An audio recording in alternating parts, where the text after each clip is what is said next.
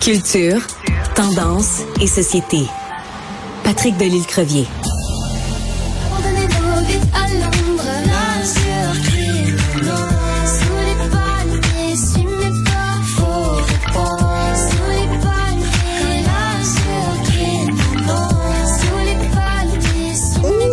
Me voyez pas, mais en studio, je suis en train de danser sur cette nouvelle chanson d'Ariane Brunet. Euh, non, elle s'appelle plus Ariane Brunet. Maintenant, c'est Lille.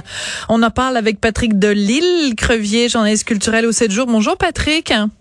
Bonjour Sophie, ça va bien? Ben moi ça va très bien. C'est toujours particulier quand il y a un artiste qui change de nom comme ça. Pourquoi est-ce que euh, Ariane Brunet, qu'on connaît bien, pourquoi elle change son nom d'artiste?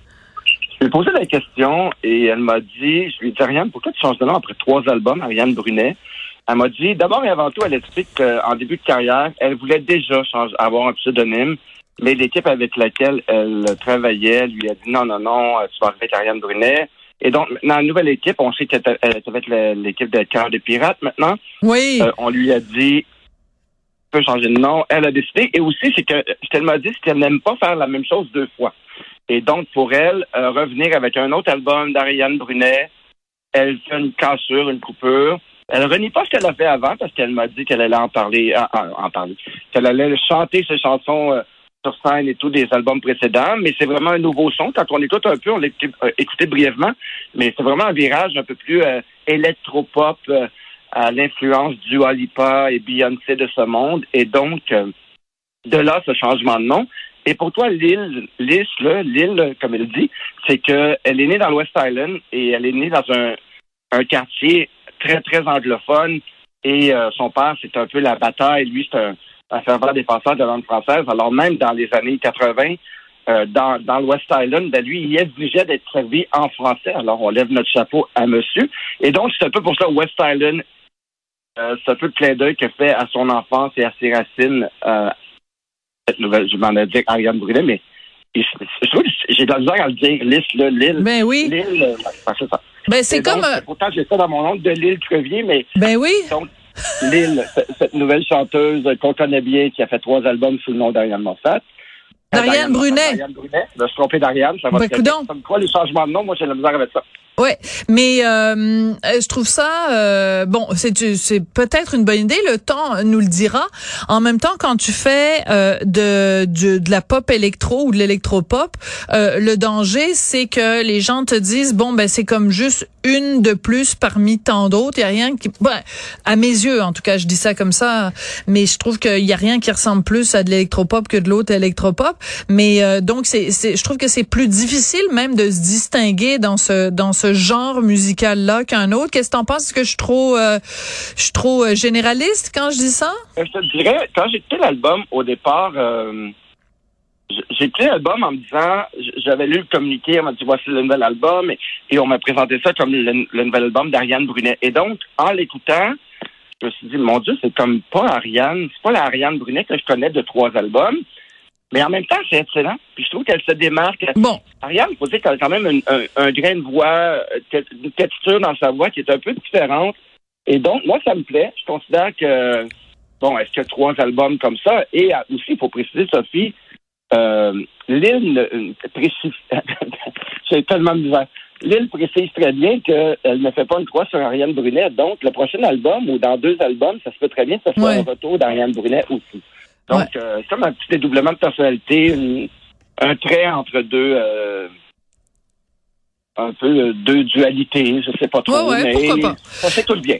Mais euh, une chose est claire, c'est que j'aime mieux ça que quelqu'un qui euh, se fait appeler, enfin, euh, qui anglicise son nom. Hein. On, a, on a vu ça récemment au cours des derniers mois. Ça n'a pas toujours été euh, très heureux des gens qui voulaient faire carrière en anglais ou aux États-Unis et euh, qui ont changé ou qui ont anglicisé leur nom.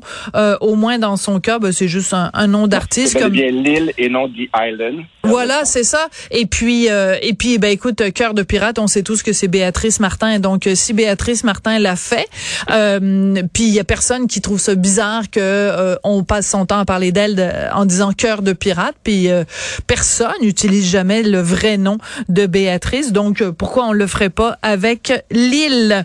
Écoute, j'ai même vu des gens, oui. rapidement, Sophie, j'ai même vu des gens s'approcher de de, de Béatrice et dire Excusez-moi, Mademoiselle Cœur. Mademoiselle Cœur! C'est trop mignon! Ouais, Mademoiselle Cœur, alors ça, me fait sourire.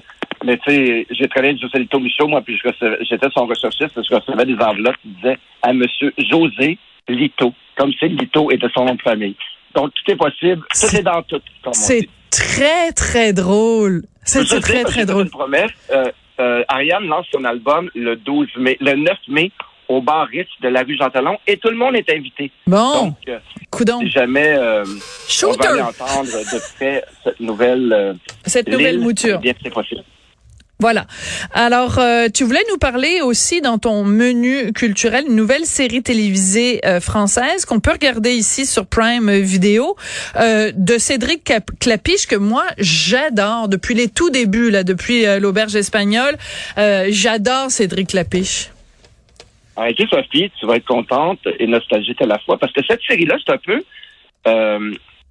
pardonne-moi la un spin-off, la suite de, la trilogie euh, de l'auberge espagnole, de Poupée russe et de Casse-tête chinois. Celui-là, je me souviens pas de l'avoir vu. Je, ouais. je, pense que tout le monde s'est arrêté après le deuxième, là, mais euh, ouais, effectivement. Et donc, c'est un peu la suite. On, on, retrouve un peu les personnages de Xavier et Wendy qui étaient joués à l'époque.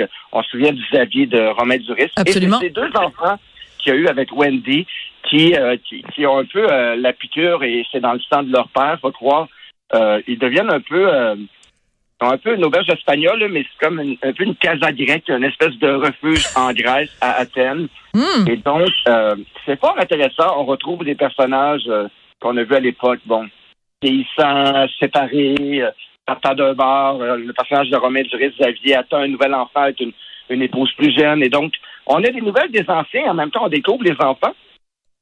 Je veux le dire tout de suite, c'est Cédric Lapiche, c'est excellent, c'est très bien écrit, très, très bien fait, mais on s'attend pas à de grands dénouements et de grandes intrigues. Moi, j'appelle ça, depuis hier, je suis là-dessus, je suis rendu à l'épisode 5, c'est un petit voyage en Grèce. Ouais. C'est carrément ça, mais c'est beau, c'est intéressant, et c'est la jeunesse euh, de 2023 dans, on parle de consentement, de rébellion, euh, de, de trans, de violence policière, euh, d'identité sexuelle, etc., etc. Donc, c'est dans l'air du temps, comme l'auberge espagnole l'était à mon époque, de ma jeunesse à moi. Et donc, c'est savoureux, ça tout très bien. C'est sur euh, Amazon Prime. C'est réalisé par euh, Lola Doyon, qui est la fille de Jacques. Et donc. Euh, et la sœur, la demi-sœur, donc. Ouais, c'est ça, la demi-sœur de, de Lou Doyon, donc.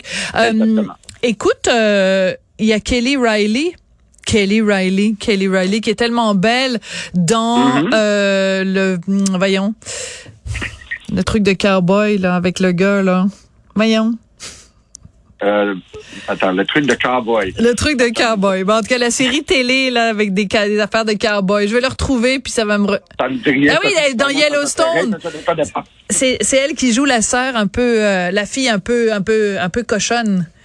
La cochonne qui passe son temps à boire du whisky. Non, non, c'est Tristan qui est venu à mon aide dans la série euh, Yellowstone.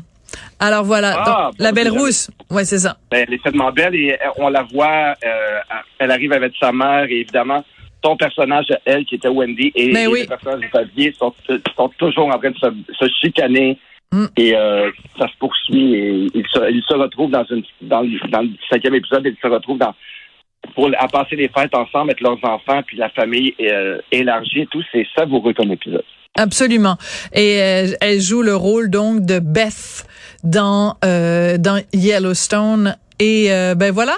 Euh, ben merci beaucoup. Et puis on va, tu nous donnes des choses à écouter aussi bien en musique qu'en télé. On adore ça. On adore tes recommandations. Puis tout à l'heure, on a parlé mode avec ton mari. Donc la famille au complet est représentée aujourd'hui. Ouais, j'ai reconnu cette douce voix. J'adore ça. Je t'embrasse. Merci beaucoup, Patrick Delisle-Crevier, journaliste culturel au 7 jours.